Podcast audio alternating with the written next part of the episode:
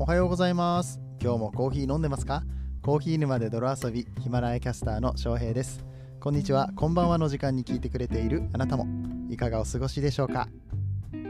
この番組はコーヒーは楽しいそして時には人生の役に立つというテーマのもとお送りする毎日10分から15分くらいのコーヒー雑談バラエティラジオとなっております。皆さんの今日のコーヒーがいつもよりちょっと美味しく感じてもらえたら嬉しいです。本日は5月の14日金曜日となっております。ハッピーフライデーですね。はい、えー今日一日頑張ったらまた明日から土日この週末が始まってきますよ。ゴールデンウィーク明けてからのね丸々1週間の仕事ってまあまあしんどいですよね、えー言うて、えーまた土日に仕事がある方に関してはあんまり関係ないのかもしれないですけれども。はい、えー皆様ご苦労様でございます。今日も一日パリッとやっていきましょう。ということで本日も昨日に引き続きゲストの方に来ていただいております。神戸製鋼コベルコスティーラーズラグビー選手の児玉健太郎選手です。えーこの児玉選手ね、昨日はマキネッタ、モカポットについて熱く語っていただきましたけれども、もうね、オタクだよね。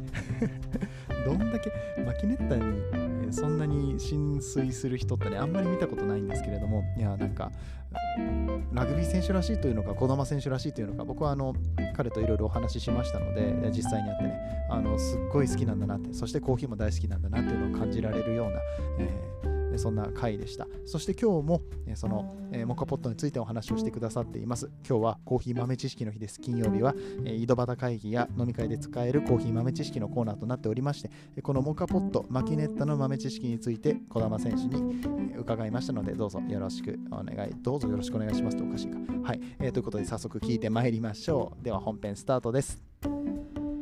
この放送は歴史とか世界遺産とかを語るラジオ友沢さんの提供でお送りします。はいということで今日は昨日に引き続きゲストの方に来ていただいております。もう一度自己紹介からお願いします。えーこんにちは、えー、小玉健太郎です、えーラグビーしてます、えー神戸製鋼というチームでやってます。よろしくお願いします。よろしくお願いします。プロのラグビー選手なんですけども、なんでこんな人が コーヒー沼で泥遊びに来てしまっているのかっていうね、話なんですけれども、その辺をね、ちょっと昨日の、えー僕の番組聞いていただければと思うんですけど、この人相当、あれですよ、オタクですよ。コーヒーに関しては。めちゃめちゃ知ってるし、まあちょっと後半でお話ししようかなと思ってるんですけど、あの、お店やろうとしてるレベルでね、コーヒー大好きな人なんで、あの、こういう番組にも参加していただいております。えーもともとクラブハウスのきっかけでね、えこういう、えまさかの ラグビー選手と、コーヒー沼の人のコラボっていうのが実現しているわけなんですが今日はね、えちょっとコーヒーの豆知識、え毎週金曜日は、えコーヒー豆知識の日っていうことでやらせてますいただいてますんで、ーちょっとそういう知識系の話をしていきたいなと思うんですけど昨日ねあのめちゃめちゃ盛り上がったんですよねマキネッタの話で。そうですねモカポットマキネッタで。そう、モカポットマキネッタで、昨日もなんだったら若干豆知識、えー出てましたね。えっ、と、何でしたっけ、モカポットっていうのは商品名で、正式名称はマキネッタなんだけど、えっ、と、あビアレッティっていう会社が、そのモカポット最初に作った時にバカ売れしたからみんなモカポットって呼ぶみたいなね話でしたよね。サランラップみたいな感じですよね。そしたら。サランラッサランラップって確か旭化成さんとかじゃなかったでしたっけ？名前が。プあれサランラップって正式名称サランラップじゃないですか？サランラップはあれはねえっ、と英語だとプラスチックラップとか言いますよ。あそうなんですね。そうそうそうそうだからあの他アルミホイルも英語だとティンホイルですよね。確かあそうそうそうそうそうなんですよ。いやでアルミホイルも違うのかな？違うのかな？アルミナムホイルとかね言ったりとかジンホイルって言ったりとか。そうそう。でもあのあの他の会社だとサランラップって言えないからクレラップって名前になったりニューラップになってたりとか。な なんでサランラップの話にサランラップの話こんなに盛り上がるもんなんですよ確かに。そうですね。いやいや、ちょっとじゃあ話戻しまして、そうそう、モカポット、モカエキスプレス、モカポットと呼ばれる、そのマキネッタっていう直火式のエスプレッソマシンでいいのかな？マシンって呼んでいいのか、えーそしてこれをエスプレッソって呼んでいいのか問題みたいなのを、なんか昨日どう思いますか？みたいな話になったんですよね。はい。そうそうそうそうなんですよね。うんえやっぱエスプレッソ、うんなんかこうねの話とか聞いてたり本とか読んでるとうんもうこだわりがすごいじゃないですか。そうそうそういや本当に。なんかエスプレッソの定義とはみたいな感じでなんか本当うん。あの A4 の紙3枚ぐらいで引き詰めて書けるんか書けるんじゃないかぐらいのなんか熱量でこう言ってるからうんうんうんうん。こうねあの、まあ、家庭用っていうのをつけないとその後にエスプレッソメーカーうんうんうん。マキネッタモカポットみたいなのってこうなんか言っちゃいけないような感じがしちゃいますよね。なんかねそうエスプレッソガチ勢みたいな人たちに怒られそうな感じはしますよね。あの僕の番組でも昔そのエスプレッソは何たるやみたいなことをあの、まあ定義としてねよく言われるやつっていうのをあの収録したことがあるんですけど確かあれですよね、えっと30ミリぐらい抽出量が30ミリで、えっと吸気圧えであと25秒から30秒ぐらいで抽出するみたいなえそんな感じでしたよね。はいそんな感じです。あとなんかあれかあのイタリアの場合はロブスタ種がちょっと混ざってないといけないとかそうそうそうそう。うんうんうんうんいやそんなこと言われてもだって家庭用のマキネッタでは吸気圧は無理ですもんねいや無理ですよもう全然。多分あの水道の蛇口ひねるのが、うん。あれがマックス4気圧ぐらいだったかあへえそうなんだ。うんうんだから9気圧ってやばいっすよ。う ん今そうですよね。気圧。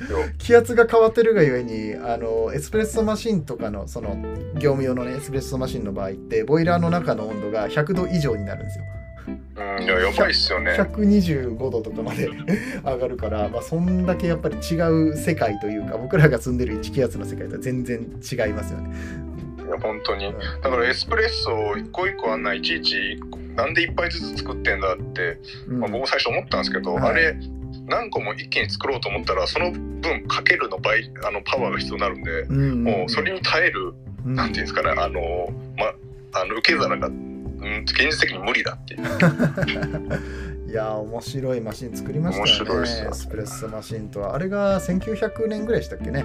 あのにイタリアで作られたみたいな話ですけど、うん。モカポットっていつぐらいからなんですか？作られたの？いやーもうカポットいつぐらいだろう西暦で言うと僕数字覚えらんないんで。あの大体エスプレッソができてすぐですね。エスプレッソマシンができてすぐあぐらい。すぐぐらいなんだ。はあはあはあ。そうそれが何年かは僕はちょっと頭から飛んでます。ごめんなさい。ああでも全然大丈夫です。あじゃあまあ結構近い、えー歴史的にもうん同じぐらいある、うんっていう感じですね。そっかそっか。まあでもね世界的に使われてる器具ですし、まあ、昨日もちょっと話しましたけど、あの国によってはコーヒーといえばこのモカポットで入れるもんだっていうふうに思ってる方もね、えーたくさんいらっしゃるけど、うーんこれをじゃあちょっとあのエスプレッソって呼んでいいのか問題っていうのはまあ家庭用ってつけましょうっていう。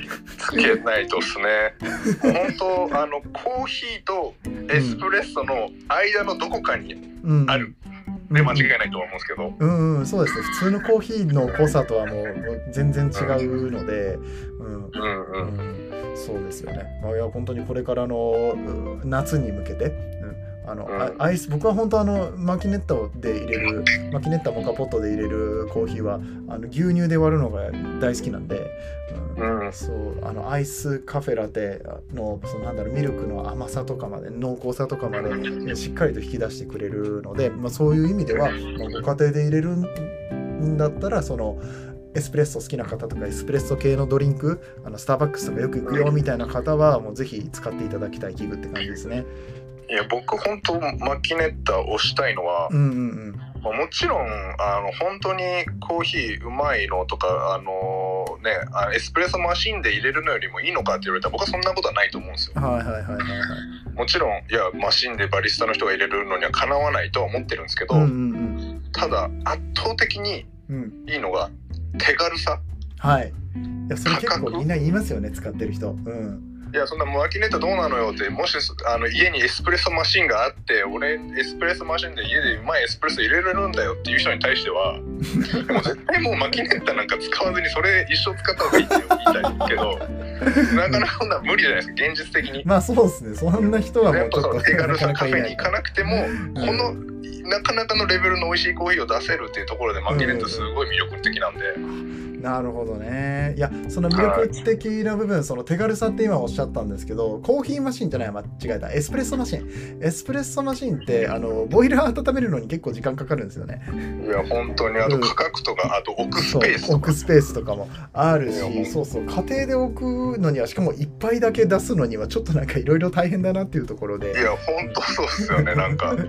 うんいやその点マキネッタはいやいやもうそのねあの価格と便利さ手軽さっていう部分を込みするとものすごくいいものだと僕は思ってます。いやちょっとこれは皆さんマキネッタぜひぜひ購入していただきたいとあのご家庭でも使っていただきたいって感じなんですけどね、はい、いや本当ですね、はい、えー、でなんかそのマキネッタを、えー、ご自身で焙煎したコーヒーと一緒に販売するみたいな話を聞いたんですけれども、ちょっとそこら辺教えてもらっていいですか？そうですね。あのもうこんだけあのマキネッタあのモカポット大好き人間なんで、うんうんうんまあ、自然な流れでもう作っちゃおうと。自然な流れで作っちゃう。自然な流れで作っちゃおう なるほど。でどうして作るかで最初はあのメイドインジャパンやってやるかなと思ったんですけど うん、やっぱりそのもうめちゃくちゃ工場とか僕当たりまくったんですよ。あそうなんですね。いや本当にもうもうあの連絡なかなか返信鈍かったらもう直接行ったりとかして。すごいな熱量でもいかんせん、うん、あれ結構厳しいんですよね。まあいろんな理由があるんですけど。ええ。ーでもうこれもイタリアの作ってるところがイタリアからじゃあ輸入するしかオリジナルデザインだけして輸入するしかないのかなって思ったら、うんうんうん、あのイタリアのビアレッティそれこそビアレッティ以外の全部のモカポット作ってる会社は、はい、あの工場中国に置いてるんですよ。えー、そうなんだ。そうなんですよ。だから日本から近いんですよね。はいはいはいはいはい。だからその僕がそこに頼んで、うん、あの日本にとあの送る時にあのその安く仕入れれる。だから今イタリアの会社がその日本で売ってる価格よりも安く売れることができるんですよね。しかも イタリアのそのモカポット作ってる会社があの置いてる工場なんで安全性ももう間違いないというか。はいはいはいはいはい。あの僕がゼロからやってるわけじゃないんで。うんうんうん。だからそういう意味でもまああのー、安全性も確保されてるし。はい。まあ、そそれで今そこに頼んで、うん、あのまあすごいあの何回もメールのラリーして、はい、で今やっとサンプルができてきてるって感じですね。うわー面白いいやそれめちゃめちゃ気になるしちょうど僕がね、モカポットあのこの話を聞いて欲しいなっていうところにもうすぐできますよみたいな話ですよね。宣伝上手だな。本当に。2日間にわたってあのゲストで出演して最後に売りつけるっていうね。いやいやでもめちゃめちゃ楽しみにしてます。それいつ頃出来上がってくるとか大体の目処とかってあるんですか？えー、っとですねあと2か月ぐらいかな、はいはい、で納品できる感じだと思いますね。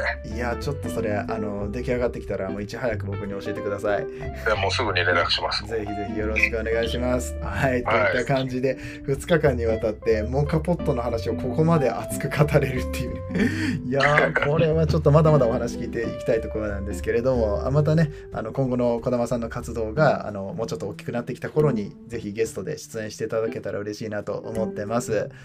はい、えー、最後にねいつもゲストに来ていただいた方このコーヒー沼で泥遊びではそのゲストの方の、えー、まあ、人生で一番良かったコーヒー、まあ、美味しかったでもいいですしあのなんか印象深かったみたいなのでもいいんですけど、えー、そんなコーヒー聞いてるんですけど児玉さんにとって人生で一番のコーヒーって今までどんなのがありましたか？えー、っと僕はあの日本のラグビーのあのサンウルブズっていうチームがもうなくなっちゃったんですけどそれがあって、はい、それはあの海外のチームと、まあ、試合をする日本のチームだったんですよね。まあ、ね日本の国内リーグに所属してるチームじゃなくて、うんうん。結構あの南アフリカとかニュージーランドとかオーストラリアのチームと、うん、あのまあ、移動は大変なんですけど試合するっていうチームがあって、うん、でそこのそのシーズンの最後の試合、うんになんか怪我人とか出て僕はぴょこっと呼ばれたんですよ。はい。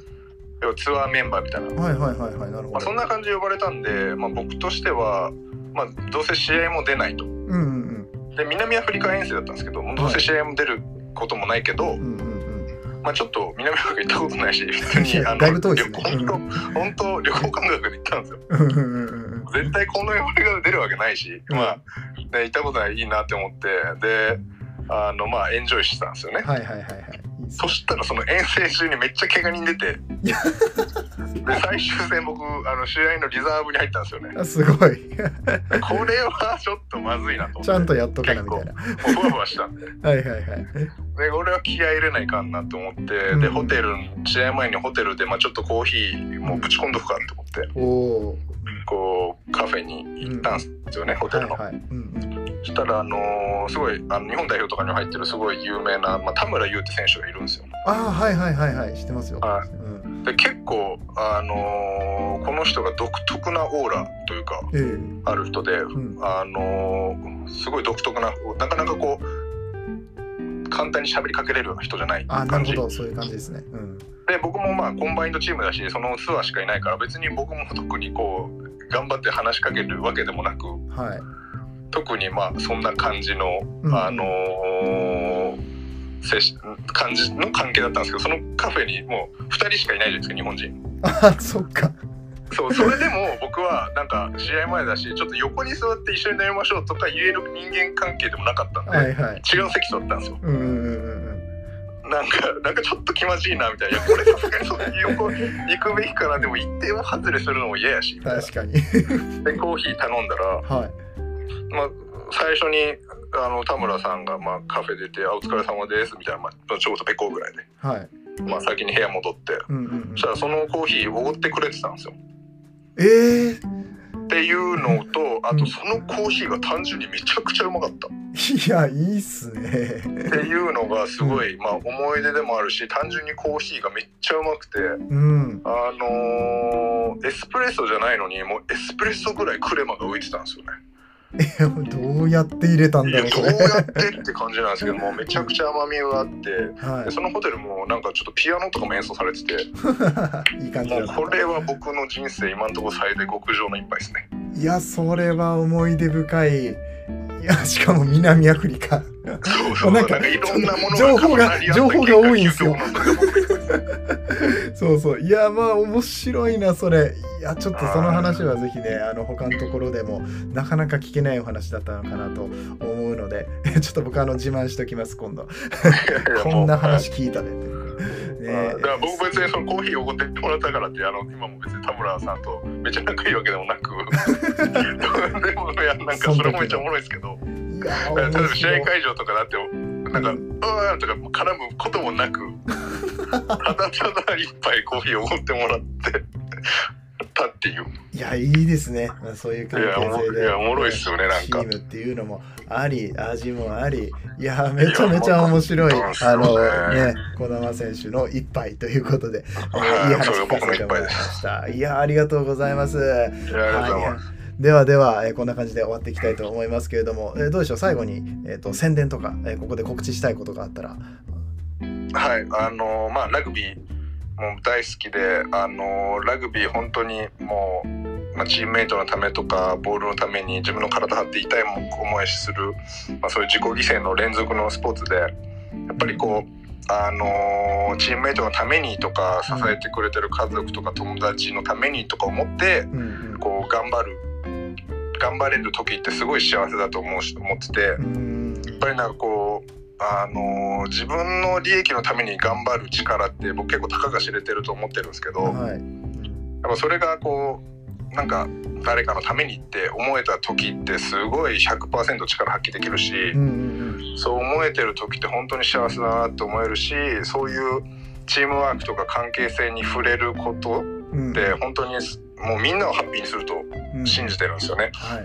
あのやっぱこういう、まあ、僕はラグビーっていうスポーツから学んだこのことを本当に大事に生きていきたいと思ってるんで、まあ、そういう何ていうんですかね気持ちを持って、うん。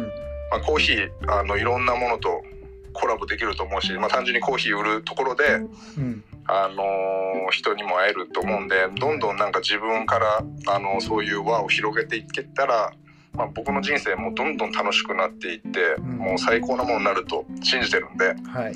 まあ、そう思いを持って、あのーまあ、もちろんそれだけじゃなくて、まあ、美味しいコーヒーあの提供できできるようにあの僕もいっぱい勉強してあの頑張っていきたいと思うんであのぜひよろしくお願いします。いや素晴らしい。いやそういうストーリー性のあるコーヒーこれからすごく注目されていくと思いますので児玉さんの、えーこれからの、えー活躍をですねあ皆さんで見ていきたいなと応援していきたいなと思います。えっ、と詳細欄の方にじゃあインスタグラムですかね。ね貼らせて。インスタの方に僕のコーヒーページ飛べるとこがあるんで、はいはいはい。はい、うんじゃあそのリンクと一緒に、はい。うん、貼らせていただきますので皆さんどうぞよ応援よろしくお願いします。ということで、えー本日は、えー時間いただいてありがとうございました、えー神戸製鋼ラグラグビー噛んだ最後で最後で噛むね。ゲストが来ても、まあ、これちょいちょいやるんですわ。僕はあのね噛むんです最後にいやいややっぱ癒し系ですもんね。これで癒される。癒されました。ああよかったです。それであれば、うんあのちょっとでもその激しいスポーツの癒しになれば、えーあれいいかなと思いますので。はいじゃあちょっと改めまして、えー神戸製鋼ラグビーチームえっ、とコベルコ？なんでしたっスティーラーズ。けコベルコスティーラーズから、はい。えー児玉健太郎選手でした。どうもありがとうございました。ありがとうございました。いやー対談面白かったですね。これからも児玉選手の活動を追いかけていきたいと思います。でね、またね、えーこの番組にも遊びに来ていただけたらなと思います。皆さんも児玉選手、えーラグビーの方も、えーそしてコーヒーの方も応援してくだされば嬉しく思います。えーリンクを詳細欄に貼っておきますので、そちらからご覧になってみてください。ということで、本日のお話が面白かったよと思っていただけた方は、いいねボタンとか、コメント、SNS でのシェアなどで盛り上げてくださると嬉しく思います。それではここからはコメント返しのコーナーです。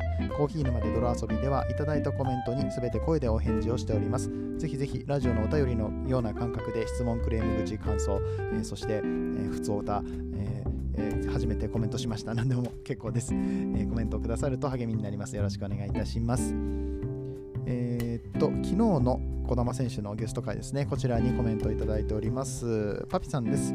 児玉さんのマキネッタ愛がひしひしと伝わってきました。前からマキネッタ気になってて自分も買おうかなって思いますといただいております。マキネッタね、面白いですよ。で、なんかマキネッタの使い方についてね、また教えていただけたわけですから、あの児玉選手のね、そのこだわりの部分とかも含めて、いや、マキネッタ奥深いんだなって思って、うん、あの僕もね、一応だから児玉選手のマキネッタが上がってくるのを待とうかな。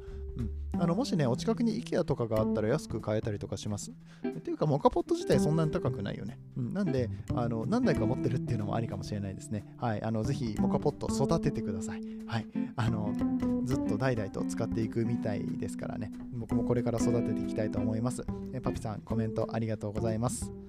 えーと、K さんがちょっと前のコメントをくださっています。あ、プリンフラッペの回ですかね。えーそちらにいただいたコメントにもお返しします。大戸屋いいですねって。大戸屋の話は、まあ、大戸屋いいっすよね。コーヒーあんまり関係ないコメントですけど、大戸屋いいっすよね。続きます。マックカフェって万人受けより子供たちも楽しめるレベルなのかな？あのね、それはちょっと感じました。マックカフェ自体が、あの、うん、どうなんだろうね。中高生でもこう入りやすいカフェ、コーヒーに限らず楽しめるようなビバレッジだったりとかアイテムがあるカフェなのかもしれないですね。ケーキとかも、えお店によるのかな？神戸のマックカフェにはケーキなかった気がするけど昔沖縄に入った時は沖縄のマックカフェに入った時はものすごい量のケーキとかあのスイーツもあったしでかつポテトとかも食べれるわけでしょ、うん、なんか学生とかにはもってこい。そしてあの子連れのお母さんとかにもこのカフェを楽しむっていう意味ではすごいいいのかもしれないですね、うん、でもね決してレベルが低いわけではなくってマシンとかもすごいこだわってますしやっぱりマックカフェ自体は僕は好きだなと思いました。プリンフラッペは僕の好みかって言われたら微妙なところだったかな。うん。まあでもまあそれは好みの話なので。うん。でも、プリンフラッペ確かに子供には人気そうだよな。いや、コンセプトは本当にめっちゃ映えるし。はい。みたいな感じで、まだまだプリンパフェやってるみたいなので、えー、K さんとか、リスナーの皆さんもね、まだ飲んだことないよ、気になるよって方は、ぜひお近くのマックカフェでお試しください。マックカフェの回し物みたいな感じになりましたけど。別にそういうわけじゃないですよ。はい、ということで、え皆さんコメントありがとうございました。2日間にわたってゲストに出演してもらいましたけれどもまた明日からは通常回に戻っていきますああとあれですね土日は Voicy の、えーニックのそれでも地球は回ってる週末ゆる地球カフェで、えーこちらでも児玉選手にゲストとして登場していただいております。土日両方とも話しておられるので、えーよかったら聞いてみてください、えーといったところで本日はまた終わっていきたいと思います。今日という日が皆さんにとって素敵な一日となりますように。次はどの声とつながりますか？引き続きヒマラヤでお楽しみください。